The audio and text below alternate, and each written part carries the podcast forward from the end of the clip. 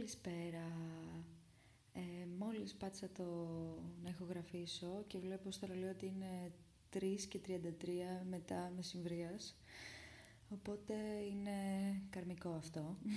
Ε, πραγματικά το έχω απορία. Ε, όταν σκέφτεστε, σκέφτεστε, οι σκέψεις δηλαδή είναι μπλε κοντίνια με την άλλη ή σκέφτεστε σε, ένα, σε μια σειρά, μια λογική σειρά, γιατί πραγματικά λέω, μου έρχεται μια σκέψη, λέω, α, να τη σημειώσω, ε, γιατί είναι καλή ιδέα να τη συζητήσω αυτή στο podcast. Και μετά από ένα δευτερόλεπτο με το που κάνω αυτή τη σκέψη, πριν προλάβω να τη σημειώσω, μου έρχεται μια άλλη και λέω, α, ναι και αυτό. Και μετά λέω, ρε φίλε, έχω ξεχάσει να κάνω αυτό που λέω να κάνω τόση ώρα. Είναι δέπη αυτό, ξέρει κανείς. Τέλος πάντων. Σε αυτό το podcast το σημερινό θα αφοσιωθώ στην αλλαγή που έχω βιώσει σαν Λεάνα στον εαυτό μου και στο χαρακτήρα μου κυρίως και των συνηθιών μου εννοείται. Αυτό έγινε με αφορμή κάτι που παρατήρησα στη δουλειά τελευταία. Εγώ τώρα αυτή τη στιγμή ασχολούμαι με το σέρβις, ωραία. Και εντάξει, συχνά θα υπάρξουν και κάποιοι πελάτες οι οποίοι είτε έρχονται με τσαμπουκά και νεύρα χωρίς λόγο, είτε δεν ξέρω, κάτι ακούνε που δεν τους αρέσει και αναστατώνονται, ας πούμε, και μετά πρέπει να τρέξεις εσύ να φτιάξεις τα πράγματα, να τους κάνεις τη ζωή, λες και τους χάλασες. Δεν ξέρω, τους έβαλες φωτιά στο σπίτι, ας πούμε, και φταίει εσύ για όλα. Στα παλιά τα χρόνια, η παλιά Ελεάνα, πιο μικρή και αθώα, θα στεναχωριόταν για κάτι τέτοιο και θα έχανα πολύ ενέργεια πάνω σε αυτό, άσκοπα, για να προσπαθήσω να, να πληρώσω τη δυσαρέσκεια που ένιωθε ο άλλος για κάτι που είπα και μην έφταιγα εγώ. Απλά μετέφερα κάποιο άλλο τα λόγια, ωραία. Και βλέπω πλέον στον εαυτό μου, και όχι μόνο στη δουλειά και στην καθημερινότητα, ότι νιώθω μια απάθεια, ρε παιδί μου. Έρχεται ο άλλος μου φωνάζει, η αντίδρασή μου είναι πλέον είτε απαθής εντελώς, το βλέμμα μου αλλάζει όλο, δεν με ενδιαφέρει τι μου λες. Μπίτσι είσαι, θα είμαι και εγώ μπιτσάρα, χαίστηκα. Ε, και πολλοί μπορεί να διαφορούν, διαφορούν με αυτό. Και καλό ο πελάτη έχει πάντα δίκιο. Όχι, ρε φίλε, δεν έχει πάντα δίκιο. Σχεδόν ποτέ δεν έχει δίκιο βασικά ε, δεν υπάρχει κατανόηση, δεν υπάρχει υπομονή στη σύγχρονη κοινωνία καθόλου. Ή το άλλο coping mechanism που έχω αναπτύξει είναι να γελάω, να αυτό στο γέλιο όταν ο άλλος κάτι μου λέει για μένα, μου φωνάζει. Μου φαίνεται γελίο όλο αυτό και πραγματικά αρχίζω και γελάω ρε φίλε. Δεν γίνεται να βγαίνεις από το δρόμο σου να μου λες εμένα κακίες για κάτι που δεν μπορώ να ελέγξω Δηλαδή το ότι δεν έχουμε άλλο τραπέζι διαθέσιμο στο μαγαζί δεν φταίω εγώ. Α ερχόσουν εσύ πιο νωρί και ας έκανε εσύ κράτηση. Δεν με ενδιαφέρει. Άμα. Και να πω την αλήθεια ότι άμα έφταγα εγώ σε κάτι, ναι, θα ένιωθα άσχημα. Αλλά πλέον δεν μπορώ να βάλω με τόσο πολύ. Από μικρή ήμουνα people pleaser, δηλαδή προσπαθούσα να ευχαριστούσα τους πάντες, δεν ήθελα να λέω την ειλικρινή μου γνώμη αν ήταν ε, κακή για κάτι. Ας πούμε, ξέρω εγώ, Τώρα αυτό είναι ηλίθιο γιατί θα το έκανα. Παράδειγμα, δηλαδή μου έρχεται ένας φίλος σου και έχει αγοράσει κάτι καινούργια παπούτσια και εσένα δεν σου αρέσουν καθόλου. Παλιά θα έλεγα Αχ, τι ωραία που είναι, ναι και από, και από πού. Και αυτό το κάνω ακόμα. Εντάξει, αυτό δεν το έχω αφήσει. Ε, αλλά για κάποια άλλα θέματα, ξέρω εγώ, γκομενικά, με τις φίλες μου που συζητάμε. Άμα βλέπω ότι ο άλλος δεν τη φέρεται ωραία από αυτά που μου λέει, θα το πω. Δεν θα πω ότι ε, μου έδωσε την ευκαιρία ή αν βλέπω ότι η ίδια θέλει δηλαδή. Τώρα μακρηγορώ για ηλικιότητες, αλλά θέλω να πω ότι δεν μπορούσα να πω όχι ποτέ. Και ακόμα δυσκολεύομαι να πω όχι σε πολλά πράγματα, αλλά τουλάχιστον στην καθημερινότητά μου το 90% το έχω φτιάξει τόσο πολύ που πλέον πάω σπίτι και κοιμάμαι ήσυχη. Αυτό τουλάχιστον. Αυτό, να ξέρετε, πριν δύο χρόνια δεν το είχα καθόλου. Ε, στην τελευταία μου δουλειά, στην Αμερική, εκεί που περνούσα ωραία, που γίνανε όλες οι προηγούμενες ιστορίες, ναι, εκεί. Ε, ήταν δύσκολη δουλειά. Η θέση που είχα αναλάβει στο τέλος, η βοηθός manager, έπρεπε στη δουλειά μου να ήμουν πολύ ψυχρή. Ε, έπρεπε δηλαδή να κυνηγάω τους πελάτες, αυτούς που, τους κατοίκους γιατί ήταν semestικά. Έπρεπε να τους κυνηγάω για να πληρώσουν τον νίκη, να τους χρεώνω ανάλογα με τις, ε, πόσο είχαν καθαρίσει, πόσες ζημιές είχαν στο διαμέρισμα από φώτου ξενικιάζανε και πολλοί έφταναν να χρωστάνε πάρα πολλά λεφτά. Και εγώ υπέγραφα με το όνομά μου, έτσι. Δηλαδή ο άλλος, εμένα θα κυνηγούσε μετά. Εγώ πήγα και έκανα το όλο tour του apartment, ξέρω εγώ, να δω αν είχα αλλάξει κάτι. Και όχι μόνο αυτό, και όταν εγώ δεν έκανα λάθος, επειδή ήμουν στη θέση manager ουσιαστικά, οι άλλες κοπέλες, άμα κάνανε κάποιες αυτές λάθος, μετά θα ερχόταν ο πελάτης σε μένα για παράπονα. Ωραία. Εμένα θα μου τη λέγανε. Ε, γιατί manager, manager δεν μπορούσε να ασχοληθεί με αυτά, έχει άλλα πάρα πολλά στο πιάτο της, οπότε αναγκαστικά έβαζα εγώ τον εαυτό μου σε αυτή τη θέση. Έπρεπε να μπω σε αυτή τη θέση.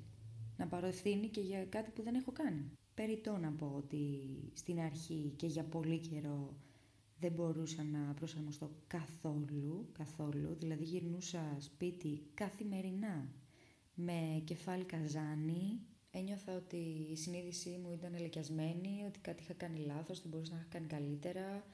Ε, και έβαζα τον εαυτό μου σε θέσεις που δεν έπρεπε για να μη στεναχωριέται ο άλλος ουσιαστικά που δεν ήξερα καν. Και αυτό νομίζω γινόταν γιατί ήμουν και είμαι βασικά, να μην πω ψέματα, αρκετά εμπαθής άτομο. Δηλαδή μπορώ να βάλω αμέσως τον εαυτό μου και άνετα ε, στη θέση του άλλου. Μπορώ να καταλάβω τι σκέφτεται και πώς νιώθει.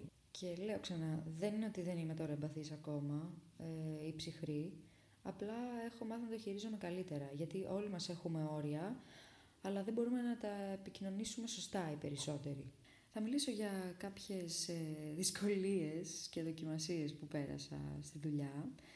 Όταν ε, ήμουν ακόμα leasing agent, που ήταν μια θέση κατώτερη από τη manager, βοηθό manager, που έγινε στο τέλος, ε, έπρεπε ουσιαστικά να δίνουμε τα tours για τα διαμερίσματα στα καινούργια prospects, στους καινούργιους πελάτες που θα νίκαιζαν ε, και να τους κάνουμε υπογράφουν χαρτιά και διάφορα. Αν υπήρχε κάποιο λάθος στο συμβόλαιο, έπρεπε δηλαδή να το κοιτάξουμε εξονυχιστικά, να δούμε το διαμέρισμα είναι ακριβώς αυτό που θέλανε. Κάποιοι μπορεί να μην μπορούσαν να έρθουν για tour γιατί μέναν σε άλλη πολιτεία, ξέρω εγώ. Έπρεπε να τους το περιγράψουμε ακριβώς.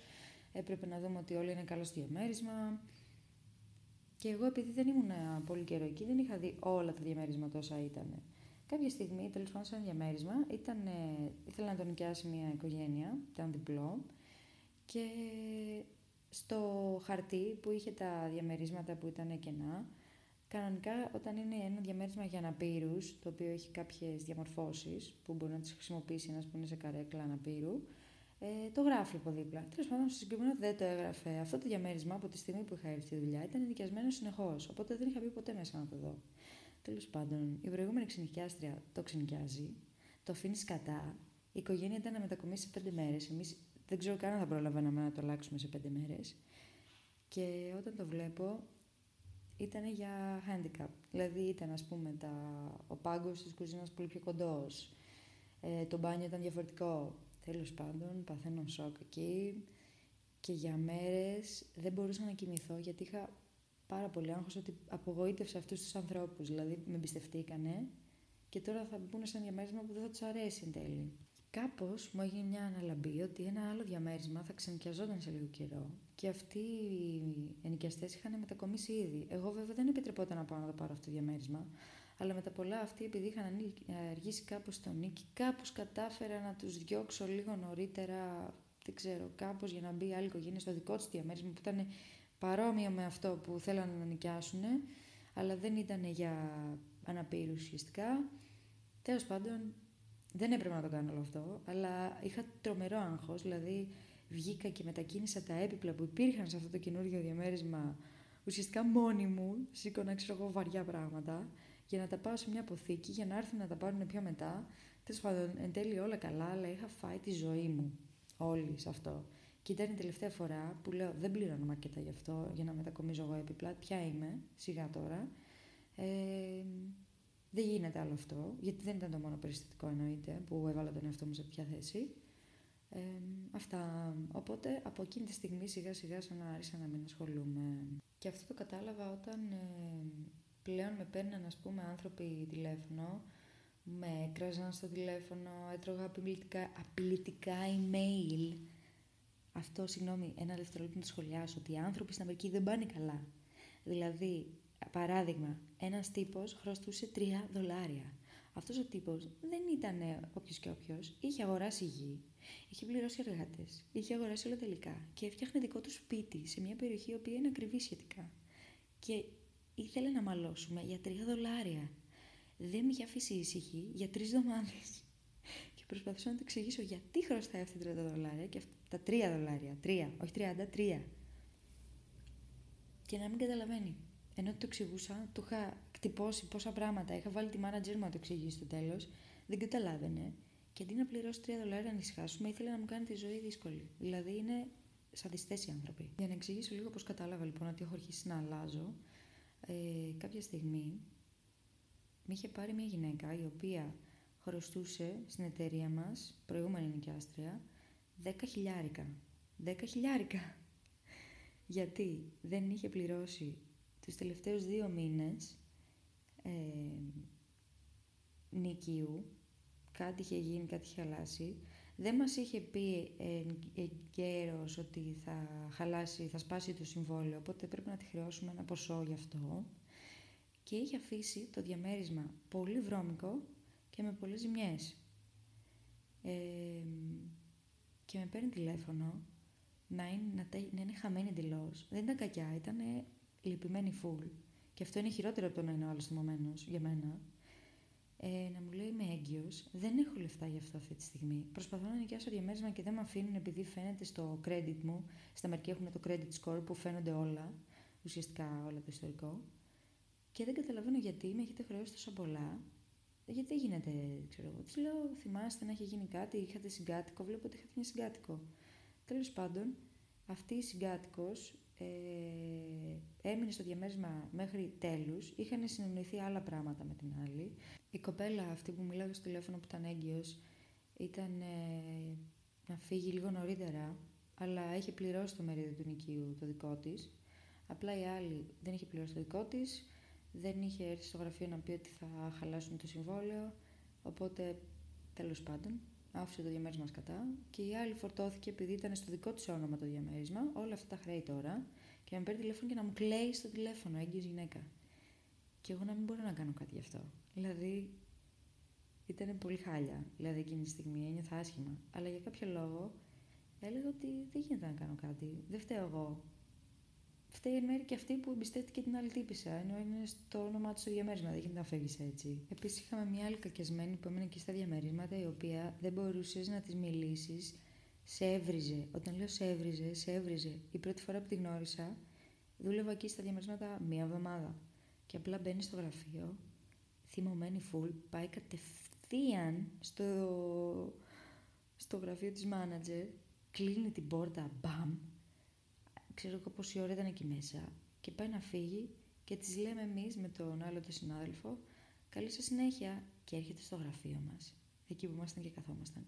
Και λέει δεν κάνετε σωστά τη δουλειά σας δεν μου απαντάτε στα τηλέφωνα ε, την άλλη φορά που σας μίλησα που δεν της είχαμε μιλήσει ποτέ κανένας από τους δύο αλήθεια κανένας από τους δύο δεν της είχε μιλήσει ποτέ. Ε, τέλος πάντων είστε άχρηστοι και μας είπε να πάμε να, να... Μας είπε αυτό το πράγμα. Ενώ δεν την ξέρουμε καν. Και είχαμε μείνει κυρίω να την κοιτάμε. Ε, Τέλος πάντων, από εκείνη τη στιγμή και μετά δεν μπορούσα να συνεννοηθώ μαζί της καθόλου. Δηλαδή, φοβόμουν να της πω ότι χρωστάει νίκη. Γιατί δεν πλήρωνε εννοείται ποτέ στην ώρα της και μας χρωστάει για χρήματα. Πλήρωνε λιγότερο κάθε φορά, ρε φίλε. Ε, γιατί νόμιζα ότι αυτή πρέπει να πληρώνει μόνο τον νίκη, ενώ ήταν και τα χρέη του νερού και τα τέτοια. Ενώ δεν ισχύει κάτι τέτοιο. Άμα ξόδευες πολύ ηλεκτρισμό και πολύ νερό, τι νομίζεις ότι θα γίνει; Υπήρχαν φορές λοιπόν μέσα σε αυτό το... τη δουλειά που φοβόμουν για τη ζωή μου, γιατί αφενός έχω δει ότι οι κάτοικοι μας έχουν όπλα επάνω τους, που στο Τέξας μπορείς να αγοράσεις όπλο χωρίς άδεια, άλλο από εκεί. Έχω δει πώς κάνουν όταν είναι τρελαμένοι, δηλαδή όλοι τους στην Αμερική, όλοι τους, άμα τους πιέσεις ένα τσίπ παραπάνω, ενώ στο παίζουν καλοί και χαμογελαστοί, θα γυρίσουν 180 μοίρες πραγματικά γίνονται άλλοι άνθρωποι. Ε, τέρατα, έτσι. Απλά τέρατα. Οπότε όλη αυτή η εμπειρία και οποιαδήποτε εμπειρία είχα, γιατί έχω άπειρα σκηνικά με κατοίκους που μπορώ να έρθω εδώ και να αναλύσω, ε, με έκανε να είμαι αυτό πιο σκληρή, πιο στα πόδια μου, πιο σταθερή. Οπότε τώρα, αν έρθει οποιοδήποτε, δεν με ενδιαφέρει να μου πει τι να μου πει, τι θα μου κάνει βασικά. Ακόμα βέβαια προσπαθώ να βρω μια ισορροπία μεταξύ του να μην αφήνω κάποια πράγματα να με επηρεάζουν και της εντελού ε, απάθειας γιατί το έχω περάσει και αυτό το στάδιο, το έχω ξαναναφέρει. Ε, πέρασα απάθεια, απάθεια σε οποιοδήποτε συνέστημα Και ακόμα μου συμβαίνει καμιά φορά. Υπάρχουν μέρες που πραγματικά νιώθω ότι δεν νιώθω τα συναισθήματα. Και για να κλείσω, θα σας πω μια ιστορία. Γιατί νομίζω ότι σας αρέσουν οι ιστορίες μου. Λοιπόν, ε, η manager πριν από μένα, η βοηθός manager, ήταν μία, ένας μπούλης, ε, μας έκανε bullying καθημερινά. Ήταν τρελαμένη. Πιστεύω ότι, όσο το σκέφτομαι, ότι μέσα της είχε καλό, αλλά ήταν τόσο μπερδεμένη προσωπικότητα που το έβγαζε πολύ άσχημα προς τα έξω όλο αυτό. Τέλος πάντων, αυτή καταρχάς δεν έκανε τη δουλειά της. Κατά δεύτερον, έκανε πολλές ζεβολιές, να το πω έτσι, παρανομίες κιόλας που δεν θα έπρεπε να κάνει. Με είχε βάλει σε μπελά επειδή είχε πει ότι και καλά και εγώ ήμουν στο κόλπο σε κάποια πράγματα ενώ δεν ήμουν ποτέ, δεν ήξερα καν τι έκανε. Και ό,τι έκανε, ερχόταν μετά και μου το έλεγε και μου έλεγε μην το πεις γιατί έχεις τελειώσει. Με, δηλαδή μου, λέ, μου έλεγε πράγματα που δεν ήθελα να ξέρω και μετά μου έλεγε ότι άμα σου ξεφύγει κάτι θα σε αποτελειώσω ουσιαστικά. Τέλο κάποια στιγμή είχε κάνει κάτι πολύ βαρύ και εγώ το ήξερα και το ξέρει και η άλλη συνάδελφος. Η Λίθια δηλαδή, πάει και το λέει. Κάπως μαλώσαν αυτές οι ιδέε και πήγε η άλλη συνάδελφος και την έδωσε στεγνά στη μάνατζερ, που η μάνατζερ ήδη δεν της συμπαθούσε, αλλά δεν μπορούσε να τη διώξει γιατί δεν είχε αρκετά στοιχεία, ας το πούμε. Το άλλο πρόβλημα που είχε ήταν ότι ήταν λίγο νυμφωμανής. Ήταν η βοηθός μάνατζερ σε μια επιχείρηση, ωραία, η οποία επιχείρηση υπέβλεπε 300 και διαμερίσματα. Η τύψα έβγαινε με πέντε κατοίκους σε φάση για σχέση, δεν ξέρω κι εγώ τι. Όλοι την είχαν πετρελή. Ε, κάποια στιγμή ταυτόχρονα τα είχε με πέντε άτομα, εκ των οποίων τα δύο ήταν εκτός συγκρότημά αλλά OK, okay, συγκροτήματος, δεν ξέρω να μιλάω, συγγνώμη. Και τη βδομάδα πριν τη διώξουνε, έρχεται και μας λέει ότι είναι έγκυος. Πολύ κακό timing. Πρώτον, γιατί θα τη διώχνανε ενώ ήταν έγκυος. Βέβαια, είχαν ήδη συμπληρωθεί τα χαρτιά και είχαν γίνει συζητήσεις, οπότε, OK, okay, θα τη διώχνανε. Και το άλλο που μας λέει είναι ότι δεν ξέρει ποιανού είναι το παιδί. Γιατί εκείνη την εβδομάδα είχε κάνει με πέντε άτομα, χωρίς προφύλαξη. Φαντάσου τώρα, έτσι. Και τώρα ήταν σαν ροσκι λουρέτα, ρουλέτα, α, ρουλέτα, γιατί ο ένας ήταν χειρότερος από τον άλλον, εκτός από έναν, ο οποίος ήταν γιατρός, πολύ καλό παιδί, δεν ξέρω πώς βρέθηκε στην παλέτα της, δεν έχω ιδέα. Τελείωσε η ιστορία με αυτή την τύψη. Σε άλλη ιστορία, εγώ κάποια στιγμή όταν έγινα βοηθός μάνατζερ, άρχισα να βγαίνω με ένα παιδί από τα, το γραφείο. Δεν ήταν στο γραφείο ψέματα, ήταν στα συγκροτήματα κάτοικο, πελάτης ουσιαστικά. Και αναπτύξαμε κανονική σχέση. Ωραία, ωραία. Αυτός έμεινε από πάνω από μια τρελή τύψα, η οποία ήταν στην ηλικία μου, για ένα χρόνο μικρότερη, ξέρω Και αυτή πρέπει να τον γουστάρε. Δεν μιλούσαν όμως ποτέ. Τέλος πάντων, αυτή με μισούσε. Με μισούσε ικτρά. Όχι, δεν ήξερε καν ότι τα είχαμε ακόμα. Και μου στέλνε email όταν χρωστούσε τον Νίκη, ενώ ήμουν πάντα υπερευγενική μαζί της, έτσι. Υπερευγενική. Ε, έκανε πράγματα που δεν έπρεπε, δηλαδή έφυγε τα σκουπίδια έξω από την πόρτα σε ώρες που δεν επιτρεπότανε. Γιατί αν τα αφήνεις μέσα στη μέρα δεν επιτρέπεται, ρε παιδί μου, να έχει γεμίσει όλος ο διάδρομος με σκουπίδια, ή πήγαινε πέτατα στον κάδο που έχουμε, έναν κοινό κάδο, στο πάρκινγκ, ή περίμενες μέχρι τις 6 το βράδυ που θα έρθει η εταιρεία να τα μαζέψει όλα τα σκουπίδια. Αυτά. Ε, Τέλος πάντων, έπρεπε ουσιαστικά κάθε φορά που έβλεπα σκουπίδια έξω από την πόρτα της να τη χρεώνω και να τη βάζω list violation. Ότι καλά έκανε violate το συμβόλαιο. Με έναν τρόπο. Αυτή χρωστούσε τον Νίκη για πάρα πολύ καιρό. Δεν μπορούσα να συνομιλήσω μαζί της, δεν ήθελα να το πληρώσει. Είχαμε φτάσει σε σημείο που να πρέπει να της κάνω έξωση. Τέλος πάντων, να με βρίζει αυτή, να μου στέλνει κάτι email τρελά. Και κάποια στιγμή με βλέπει με αυτό το παιδί, δεν ξέρω που μας είδε, να είμαστε μαζί να περπατάμε. Και του στέλνει μήνυμα καλά, λέει, πώς το κάνεις αυτό; Αυτή delusional εντωμεταξύ εντελώς. Δεν γίνεται, ρε φίλε, να τα έχει όλε μαζί μου, να μην μιλάτε ποτέ και εσύ να το γουστάρεις και να νομίζω ότι έχετε σχέση. Δεν ξέρω ε, η οποία τρύπησε ήταν όντω τρελή, γιατί από κάτω της ο γείτονας ε, με παίρνει σχεδόν καθημερινά τηλέφωνο και μου λέει ότι αυτή πετάει πράγματα από εδώ και από εκεί στι 8 ώρα το πρωί και τσιρίζει. Και την είχε βγάλει και βίντεο, δηλαδή τσίριζε. Τέλος πάντων, η τύπησα για να με εκδικηθεί τι κάνει, επειδή είδα ότι τα πολιτικά της email δεν λειτουργούσαν σε μένα, δεν με ενδιέφερε καν. Ε, κάποια στιγμή στέλνει email στη manager μου ότι και καλά μας ακούει εμάς από πάνω να και ότι κάνουμε πολύ φασαρία και δεν τρεπόμαστε και να, την, να με απολύσουν και κάτι τέτοια. Δηλαδή, εκεί που θέλω να καταλήξω. Ο κόσμος δεν πάει καλά. δεν πάει καλά. Τι άλλο να πω, ρε φίλε. Θες να χάσω εγώ τη δουλειά μου γιατί εσύ δεν πληρώνεις τον νίκη σου και είσαι ηλίθια. Που εγώ πραγματικά ήμουν υπερβίνικη μαζί της. Τέλος πάντων, το ξεπεράσαμε κι αυτό. Αυτά. Δεν έχω να πω κάτι άλλο. Δεν θα... Έχω πάρα πολλές ιστορίες από τα διαμερίσματα. Δεν θα το αναφέρω. Δηλαδή. Ναι. Παίρνουσα με κάτι τρελές μέρες, η αλήθεια είναι. Βέβαια, έχω καταφέρει πλέον και έχω το πεχά μου, ειδο... πεχά μου ουδέτερο. Αυτό θέλω να έχω. Το πεχά μου ουδέτερο στην καθημερινότητα. Ε, άλλο που εκνευρίζομαι, βέβαια δεν το βγάζω ποτέ προς τα έξω. Αλλά ίσως ήταν ένα blessing in disguise όλη αυτή η εμπειρία για να με κάνει το άτομο που πρέπει να είμαι. Γιατί από το να είσαι υπερβολικά people pleaser και να θες να τα έχεις με όλους καλά, ε, όχι, πρέπει να κοιτάς τον εαυτό σου και να, βάζεις, να θέτεις τα όρια σου και να τα τηρείς κιόλας. Γιατί όλοι έχουμε όρια, δεν τα τηρούμε όμως και δεν τα, δεν τα συνεννοούμαστε σωστά. Ε, και πρέπει να το κάνω και εγώ λίγο παραπάνω ε, και με τους γύρω μου. Δηλαδή, αν κάποιος κάνει κάτι που δεν μου αρέσει, πρέπει να το λέω. Και ελπίζω να πω όταν πω στη θέση εγώ να μου κάνει όλες παρατήρηση για κάτι, να το κατανοήσω, γιατί είμαι αρκετά κατανοητικό άτομο. Δηλαδή, αν μου πεις κάτι που κάνω που δεν σε αρέσει, θα το κόψω. Δεν θα νευριάσω, δεν έχει μάσου σου του. Θέλω να είμαστε φίλοι, σε ενοχλεί αυτό που κάνω. Τέρμα. Ωραία, θα σταματήσω. Και έτσι πρέπει να είναι τα πράγματα. Πολύ απλά. Ανυπομονώ πολύ για να δω πώς θα εξελιχθώ στα επόμενα χρόνια. Και αυτό που θέλω είναι να βάζω τον εαυτό μου πρώτο, όπως είπα, γιατί ένα άτομο το έχουμε στη ζωή μας, όλοι, κατά όλη τη διάρκεια, είναι ο εαυτός μας. Κάτι που θέλω να δουλέψω είναι λίγο να λέω όχι σε κάποια πράγματα θα το πω ξεκάθαρα, ρε παιδί μου, με γκόμενους. Δηλαδή, αν ο άλλος... Ε, δεν θέλω να τρέχω πίσω από κανέναν, να το πω έτσι. Δεν θέλω να νομίζω ότι μπορεί να μου στείλει οποιαδήποτε στιγμή οποιοδήποτε και εγώ να πω να τρέξω από πίσω σου. Όχι, δεν είναι έτσι. Ε, ούτε για φίλους και αυτά. Εντάξει, ότι θα πάω ένα βήμα παραπάνω για τους κοντινούς μου φίλους, θα πάω εννοείται. Αλλά δεν θα χαλάσω για κανέναν πλέον. Και ελπίζω και εσείς να το ακούτε αυτό.